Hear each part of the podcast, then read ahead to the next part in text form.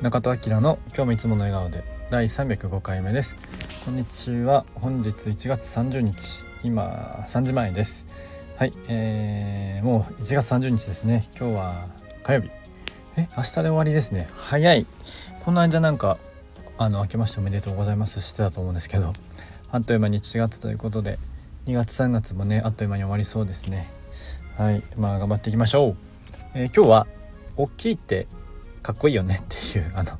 すごい子供っぽいお話なんですけど、さっき、今から仕事なんですけどちょっとね仕事前に淡路島にある、おしゃれなねコーヒー屋さん、高村コーヒーっていうところがあって、結構人気スポットなんですけど、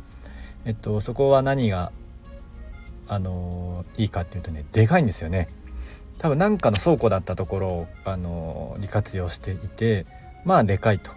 で2つぐらいあって、1個は多分そのなんか製造とかしてるのかな。でお客さんが入るの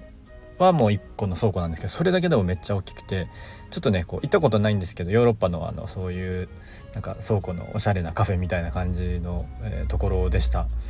でコーヒーも美味しかったですね。なんか久々にコーヒー美味しいなと思って、でドーナツも結構安くて美味しくて、コーヒーとドーナツが有名みたいですけど、もともとは大阪で、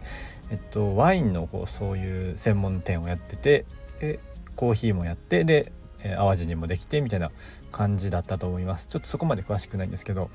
でそうそうで大きいってやっぱすごいワクワクするなと思って、今回はねこのお店だったんですけど、例えばね大きいロボットとかさ、ね、よく街にあるモニュメントとかもやっぱでかいとワクワクしますよね。広大な景色とかもそうですけど、なんかねやっぱでかいって好奇心みたいなところをなんかくすぐられるなと思いました。何でもかんでもでかければいいってもんじゃないと思うんですけど、なんかやっぱ子供がね大きいの好きなのも分かるなっていうのはありますよね。っていう感じでなんか大きいって正義だなと思ったので、ちょっとお話ししてみました。あなたの周りのでっかいもの、ワクワクするものなんかありますでしょうか。はい、海だってね広いからワクワクするのかもしれないしね。はい、そんな感じで今日はそんなお話をさせていただきました。も